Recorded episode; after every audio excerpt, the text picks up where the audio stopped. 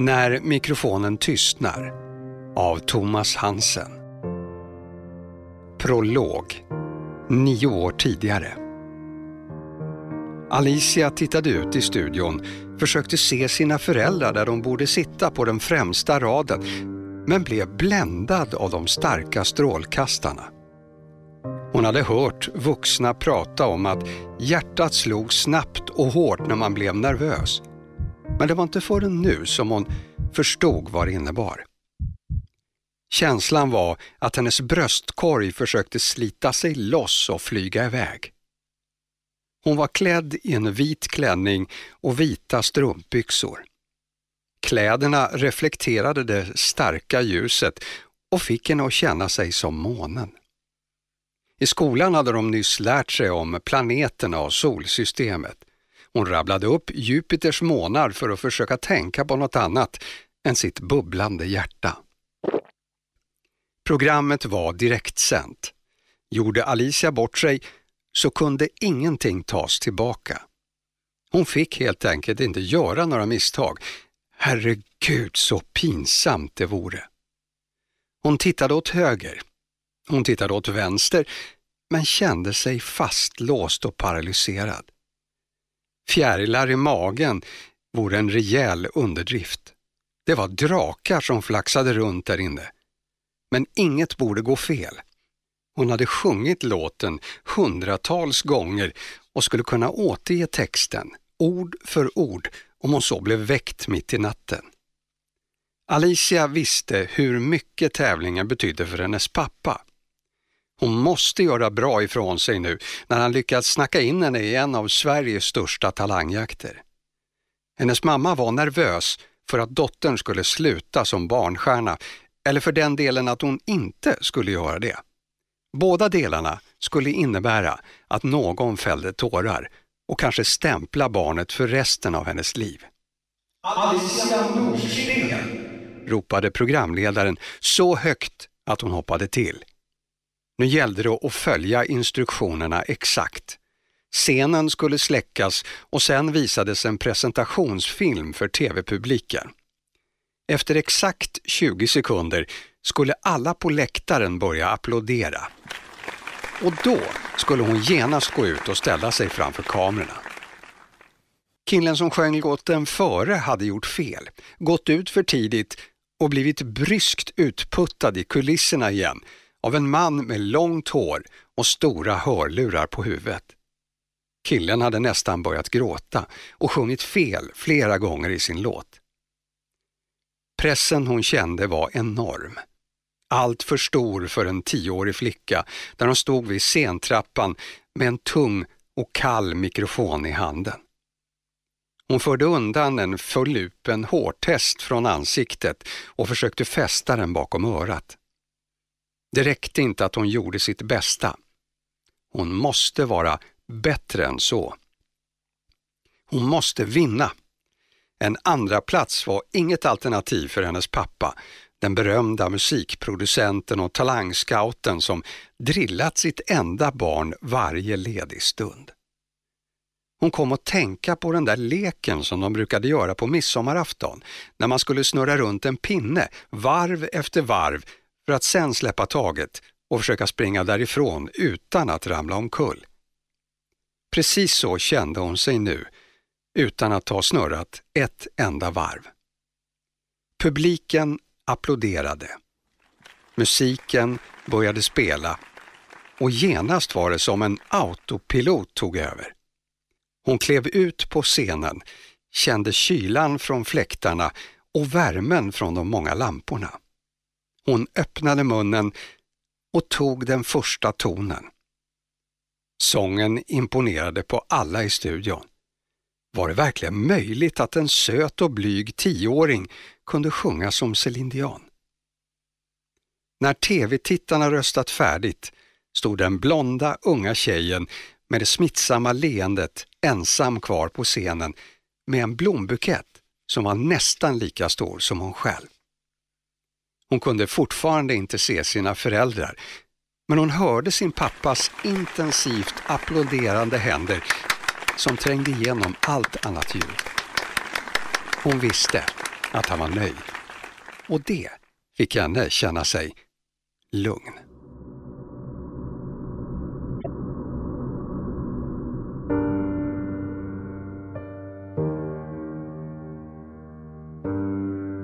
Kapitel 1 Måndag 4 februari 1945 Robin rullade ett halvt varv, la sig på rygg i sängen och stirrade på en svart fläck i taket. Han sa ingenting, bara lät luften passera i en lång utandning. Alicia låg vid hans sida, också hon utan kläder. Hon uppfattade pojkvännens läte som ett stön av nöjdhet och förstod precis vad det betydde.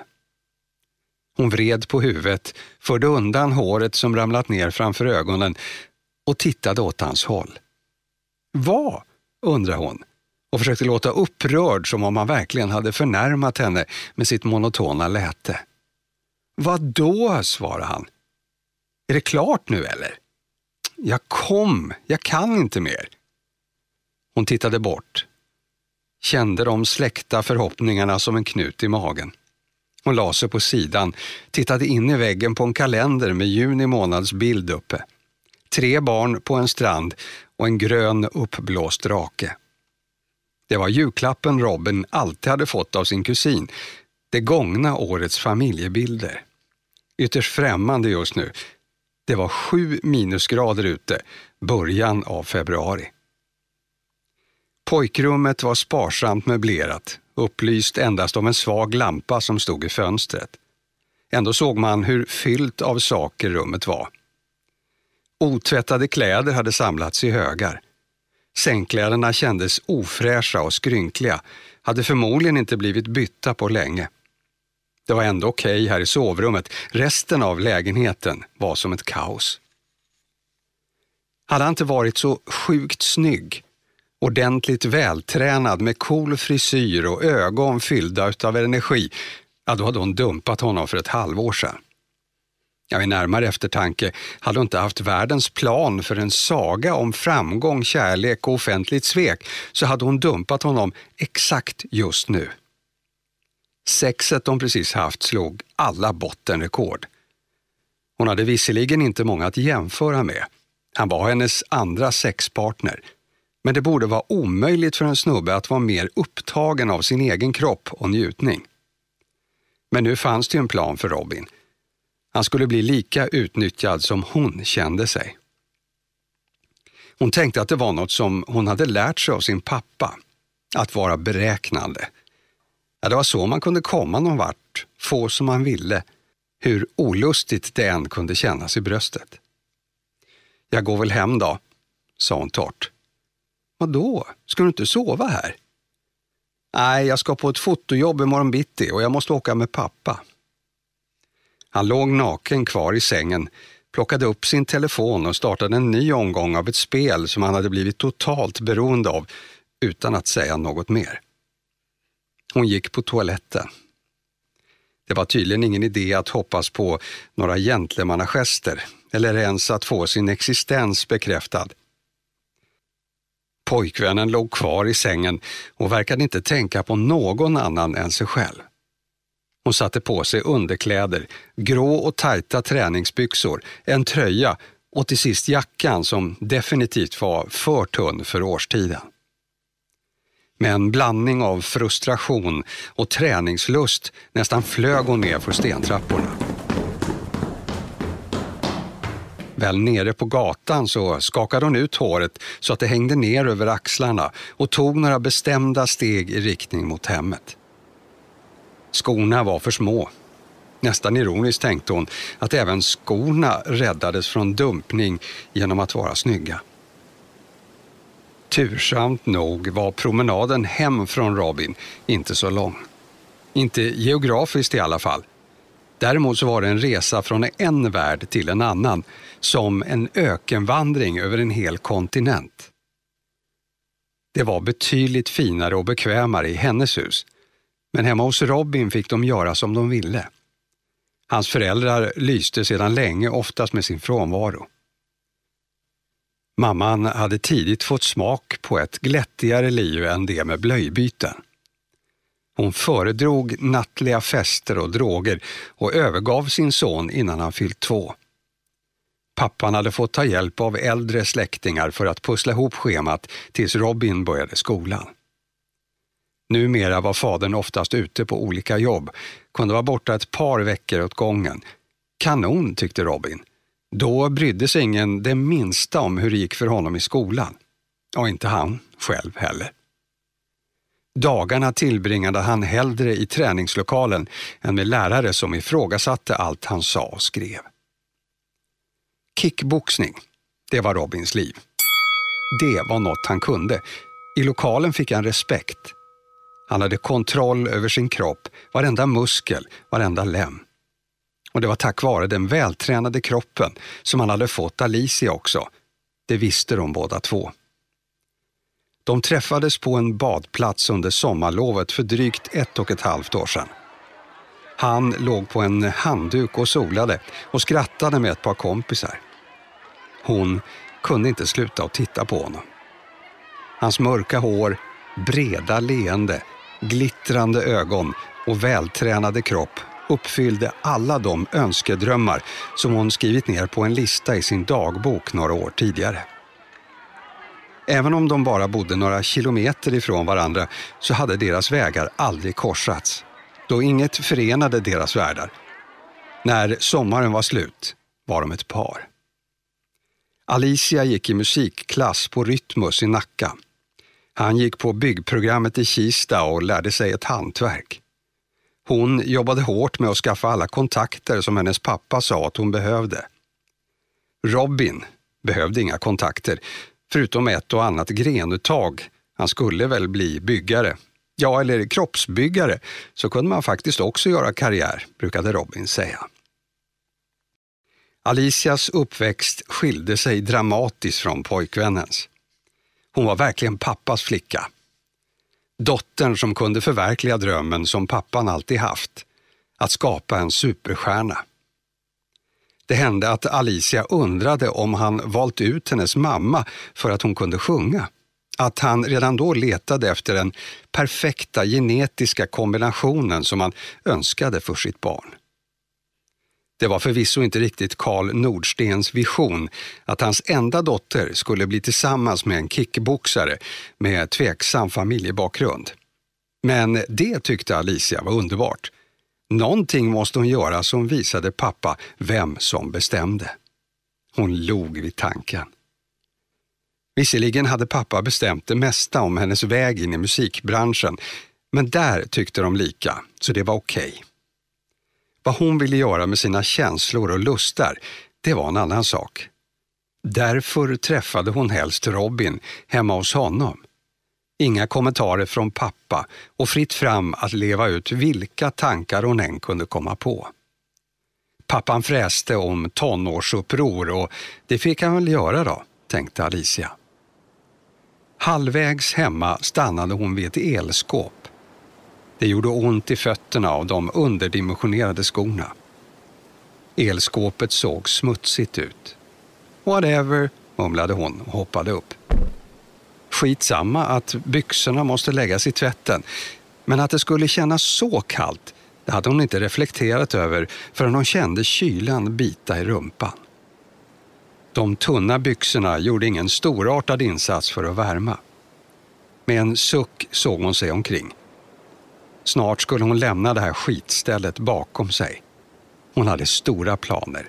Sådana som inkluderade arbete utomlands på betydligt varmare platser. De hade varit i Los Angeles en gång. Egentligen var det en resa vars upplägg gränsade till chartersemester. Men Alicia låtsades att hon var där för att lära känna Hollywood och bli kompis med skådisar och artister.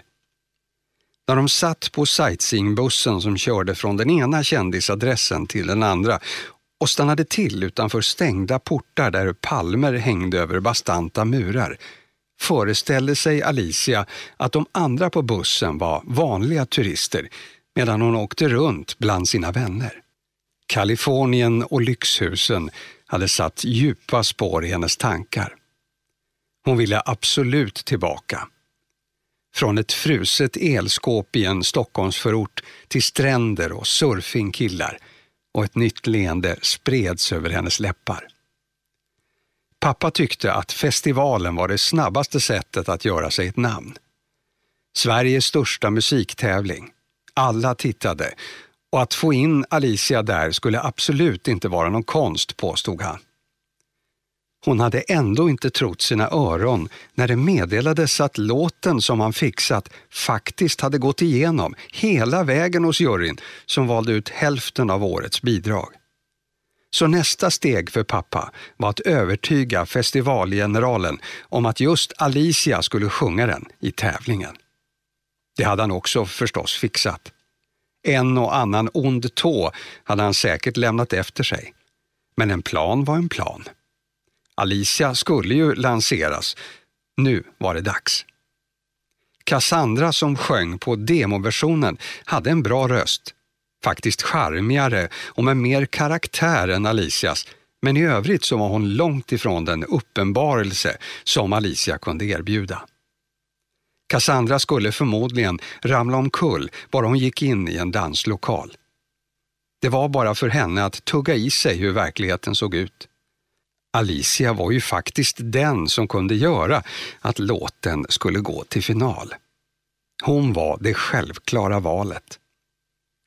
Alicia skulle hamna på alla löpsedlar med bländvitt leende, långt blont hår och sponsrade kläder som inte krävde särskilt mycket tyg i symaskinen skulle hon snart svepa in i hela Sveriges medvetande som ny idol och stjärnsångerska. Det var bara en vecka kvar till karusellen skulle börja snurra på allvar men snart skulle hon garanterat smutta champagne på förfester, fester och efterfester med Stockholms nöjeselit. Det var därför hon behövde en snygg pojkvän med rutor på magen. Så länge han inte sa något, bara lät sina smilgropar bångna och höll sina pumpade armar omkring hennes utsvultna midja skulle han vara värd att stå ut med ett litet tag till. Sen kunde hon göra slut på förhållandet inför kamerorna. Om allt gick perfekt så skulle det bli precis innan den stora Europafinalen. Det gick ju inte att räkna med såklart, men annars så fick hon väl nöja sig med att dumpa honom med lagom timing inför sommarens klubbturné. Då måste hon definitivt vara singel så att hon kunde maximera antalet följare på sina sociala medier. Sex säljer, det visste Alicia. Och var det någonting hon hade lärt sig av sin pappa så var det att i nöjesbranschen måste man ta för sig. Alicia hoppade ner ifrån elskåpet, borstade bort kall smuts från rumpan med händerna och fortsatte promenaden hemåt. Hon visste att hon var lyckligt lottad, även om det inte alltid kändes så. Hon hade hårda krav på sig både från sig själv och från sin pappa, att alltid prestera på topp. Dessutom måste hon vara supersnygg, alltid redo att beundras och fångas på bild. Men medaljen hade en framsida också. Det hon älskade mest, det skulle bli hennes jobb.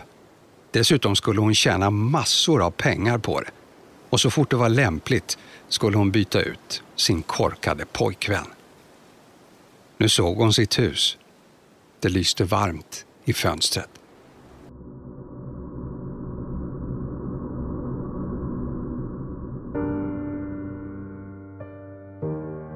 Kapitel 2 Torsdag den 7 februari 19.00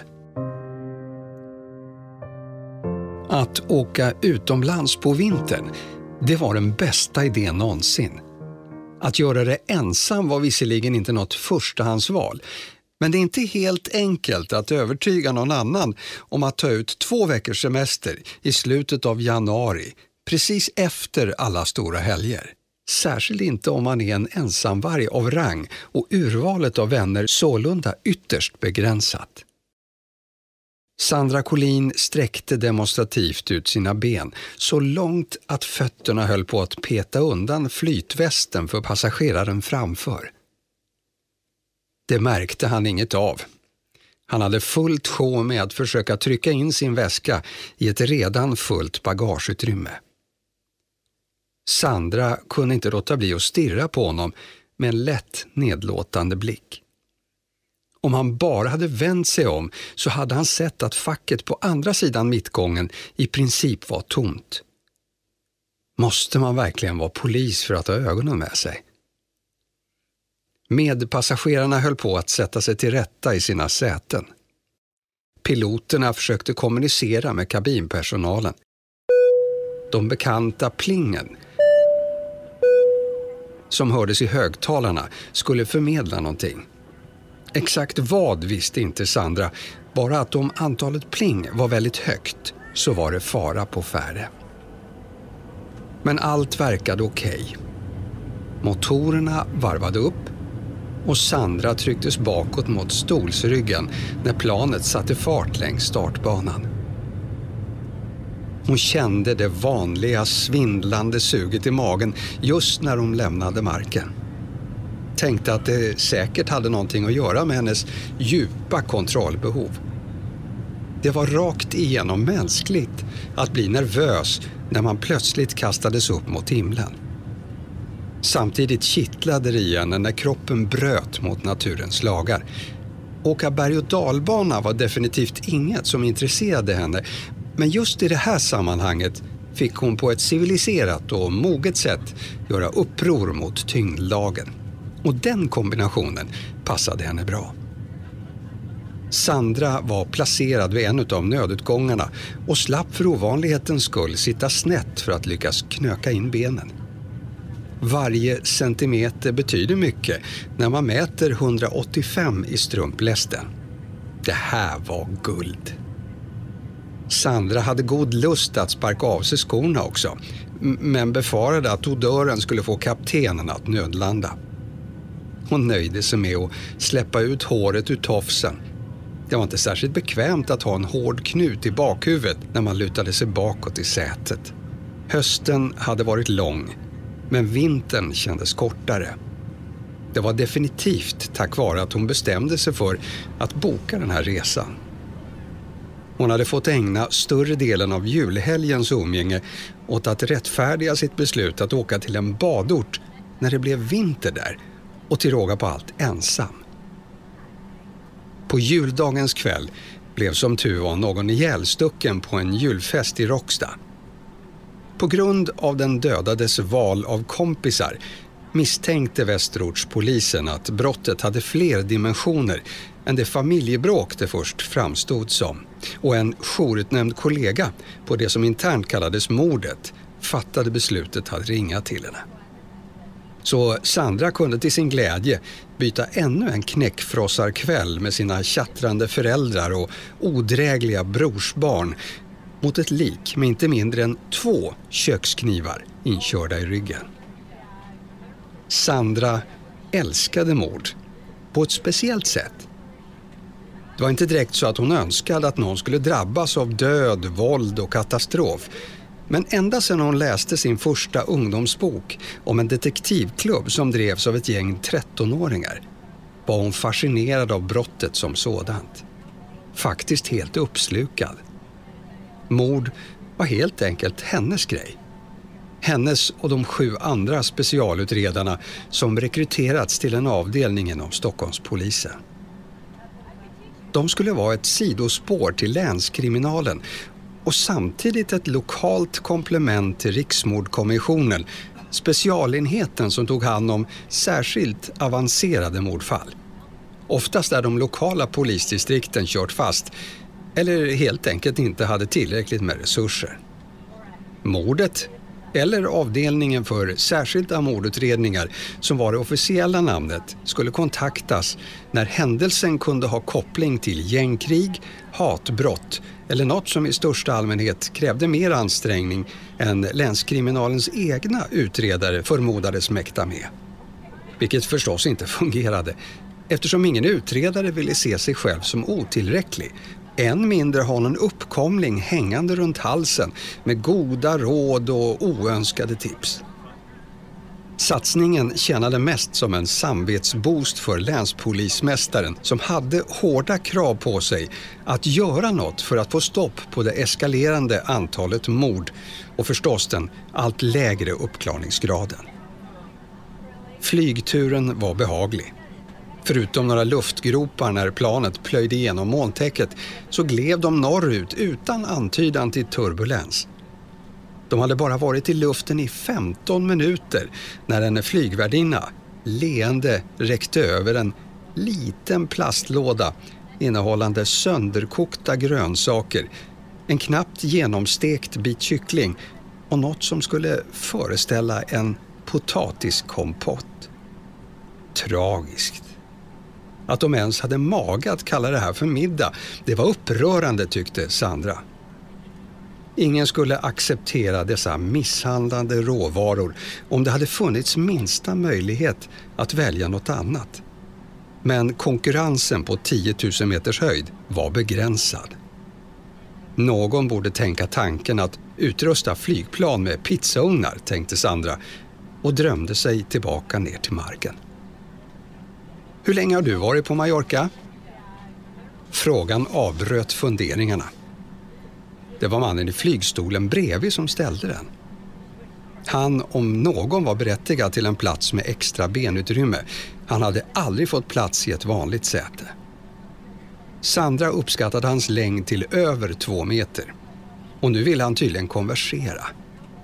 Det var inte lätt för honom att veta att Sandra helst ville vara i fred på ett flygplan och för den delen i andra fordon också.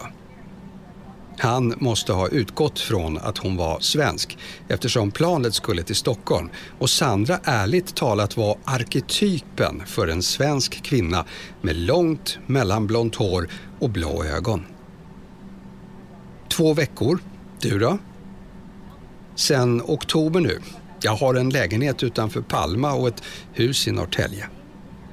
Jaha, han ville tydligen förvandla flygningen till ett kafferep, tänkte Sandra med avsmak. Livets goda dagar som pensionär, eller? frågade hon. Lagom trevligt.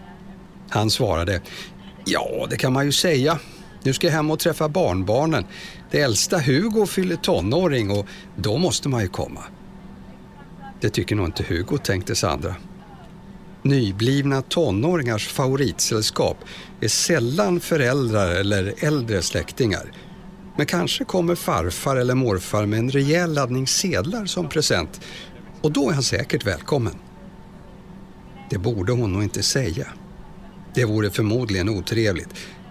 Sandra kände visserligen sällan på sig vad som var lämpligt eller olämpligt i sociala sammanhang men hon hade lärt sig av sina misstag. Ville man jobba på mordet så kunde man inte slå sig fram hur som helst.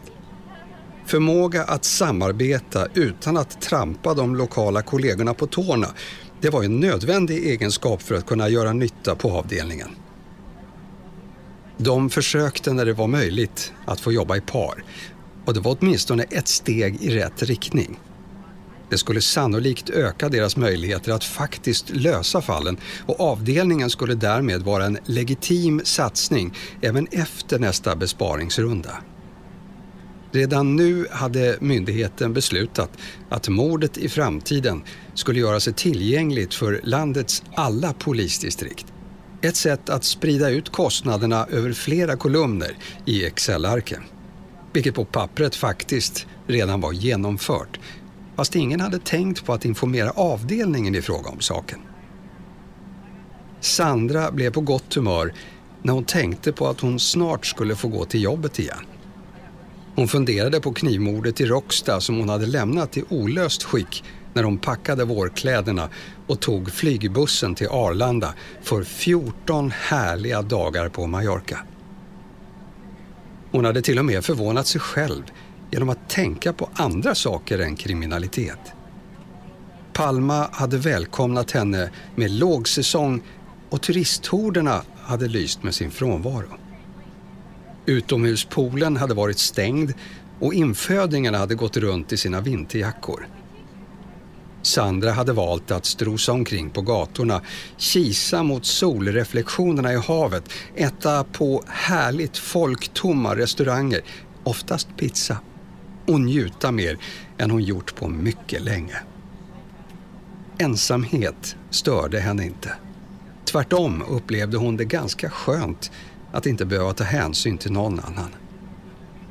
Som nybliven 36-åring kände hon sig extremt långt ifrån den vilsna 20-åring som sökte till Polishögskolan på vinst och förlust. Hon kom in på första försöket och hamnade i den första klass som antogs till den nya polisutbildningen på universitetet i Växjö. Det hade varit en stor omställning för den unga Sandra att flytta ifrån familjen och tryggheten i Farsta. Du, viskade plötsligt mannen i stolen bredvid. Han lutade sig mot Sandra nästan obehagligt nära. Hon kände hans andedräkt tyvärr. Det var en sötsliskig doft som trängde in i hennes näsborrar. Ja? Vill du inte ha din efterrätt? Sandra tittade ner på den lilla kakan. Någon sorts chokladhistoria i fyrkantigt format. Den såg inte särskilt lockande ut. Nej, du, du kan få den om du vill. Tack gärna, sa han, skickade snabbt fram handen och norpade åt sig den inplastade kakan innan Sandra hann reagera. Men var det verkligen okej okay att göra så? Hon hade ju inte ens ätit upp när han stoppade fingrarna i hennes matlåda. Att hantera alla sorters människor ingick i en av kurserna på polisskolan. Sandra var inte bäst i klassen, särskilt inte just den kursen, men hon var en duktig och engagerad elev och hon skulle bli en uppskattad kollega när hon återvände till Stockholm och söderortspolisen. Hon ägnade några år att dra upp pundare ur källartillhåll. Lära sig att avgöra på ett ögonblick vilka i nattklubbskön som hade drogat. Meddela tonårsföräldrar att deras barn inte längre levde. Spärra av brottsplatser. Ja, hon gjorde kort sagt det skitiga jobb som det innebär att vara polis. Efter åtta år på Stockholms gator orkade hon inte mer. Kollegor började prata om att sluta. Många sökte sig till privata bevakningsföretag. Andra sadlade om helt. Sandra ville inte lägga ner.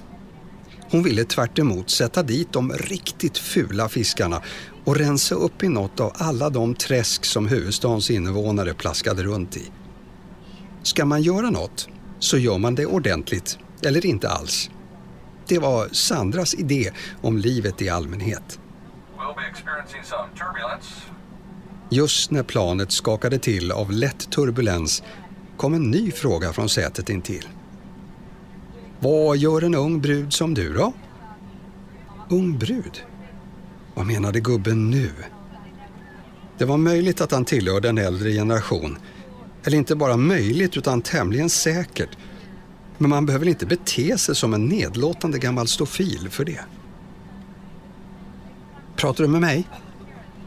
ja, det är klart, skrattade han. Ja, du vet, till min ålder så får man passa på. Passa på vad då? Ja, att prata med de unga och vackra. Den sötsliskiga andedräkten gjorde sig påmind igen. Och nu såg hon dessutom att han hade en bit av chokladkakan kvar på underläppen. Du, jag är inte en ung brud och inte så intresserad av att veta vad du tänker om mitt utseende heller. Han slickade sig runt munnen, kanske på grund av kaksmulan, men det var ändå inte helt säkert. Oj då, en öm tå. Det var inte min mening att vara framfusig. Jag ville bara konversera lite. Sandras irritation växte. Både över att bli avbruten i den så kallade middagen och över att maten i fråga var extremt undermålig jämfört med hederlig pizza. Hon hade god lust att lämna den tillfälliga restaurangen men den lätta turbulensen och motorernas eviga dån påminde tydligt om det olämpliga i att kliva ut genom dörren. Och inte blev det bättre av att gubbjäveln bredvid försökte göra en poäng av hennes utseende. Det ville hon definitivt sätta stopp för. Vill du konversera? Då får du hitta på något annat att prata om än hur jag ser ut. Mannen suckade demonstrativt. Lyfte upp instruktionsbladet för utrymning av flygplanet vid nödlandning och lutade sig bakåt för att till synes ointresserad studera dokumentet. Sandra funderade vidare på vardagen som hon snart skulle vara tillbaka i. Hjärnan målade upp en inre bild av kontoret och den fryntlige Roger Olsson som hade blivit Sandras chef när hon började på mordet. De var nära vänner sedan tidigare. I Sandras första placering som ny polis så var han den erfarna kollegan som tog sig an henne. De åkte tillsammans i ett år i det som av äldre människor brukar kallas radiobil. Han gick igenom en skilsmässa. Hon var en fantastisk lyssnare. Så tyckte de båda. Roger visste bättre än någon annan vad som drev Sandra framåt. Var det något som behövdes på mordet så var det envishet, nyfikenhet, skarpa hjärnor och total oförmåga att acceptera ett nederlag. På alla punkter var Sandra det bästa exempel som gick att finna på det. Planet skulle landa vid 23.30 på torsdagskvällen. Fredag morgon klockan åtta tänkte Sandra stiga in genom glasdörren på mordet. Hon räknade inte med att fortsätta jobba med två knivar i ryggen-fallet i Rocksta. Men vad som än skulle landa på hennes bord så skulle det säkert bli spännande. På mordet fanns inga ointressanta fall. Sandra älskade sitt jobb.